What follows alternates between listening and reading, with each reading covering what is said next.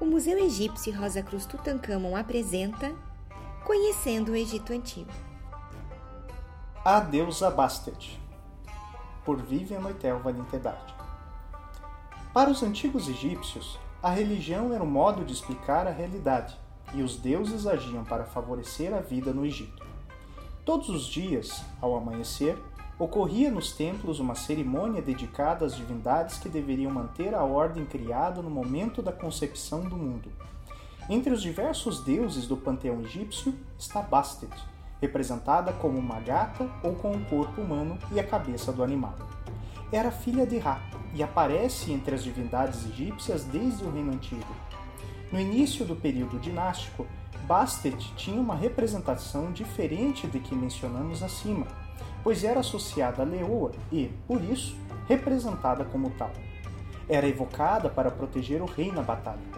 Foi somente a partir do primeiro milênio antes de Cristo, período também em que o gato já havia sido domesticado pelos egípcios, que a sua representação como este animal felino tornou-se mais comum, passando também a ter atributos mais pacíficos.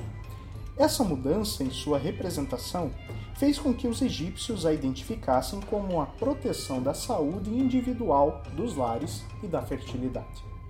Por isso, foram encontradas diversas oferendas dedicadas à deusa, não só no templo da cidade em que era padroeira, Bubastes, mas também em outros locais. Essas oferendas eram sobretudo votivas, ou seja, múmias de gatos ou estátuas na forma do animal ou na sua representação antroposomorfa, que tem rosto de gato e corpo humano.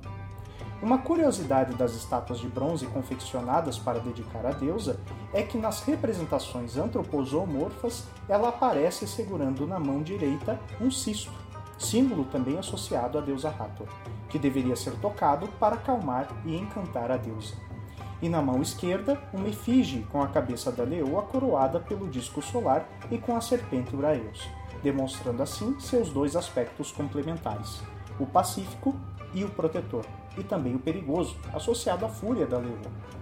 Acreditavam que esses acessórios eram indispensáveis para domar a deusa irritada e transformá-la em uma gata gentil.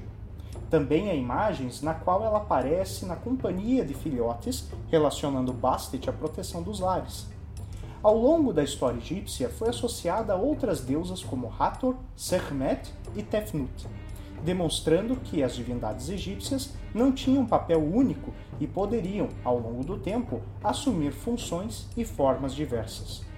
Uma prática comum na religião egípcia foi organizar os deuses em famílias, principalmente tríades, o que não ocorreu com Bastet, no período em que macedônicos e posteriormente romanos dominaram o Egito, continuou a ser amplamente cultuada, tanto que muitos cemitérios de gatos encontrados datam desse momento da história egípcia.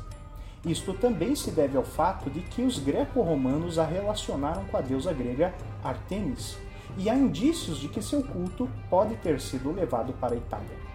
Para nós, o fato da deusa estar associada ao gato chama bastante atenção fazendo com que seja uma das deusas egípcias mais populares na contemporaneidade.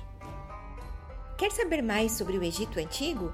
Acesse museuegipciorosacruz.org.br.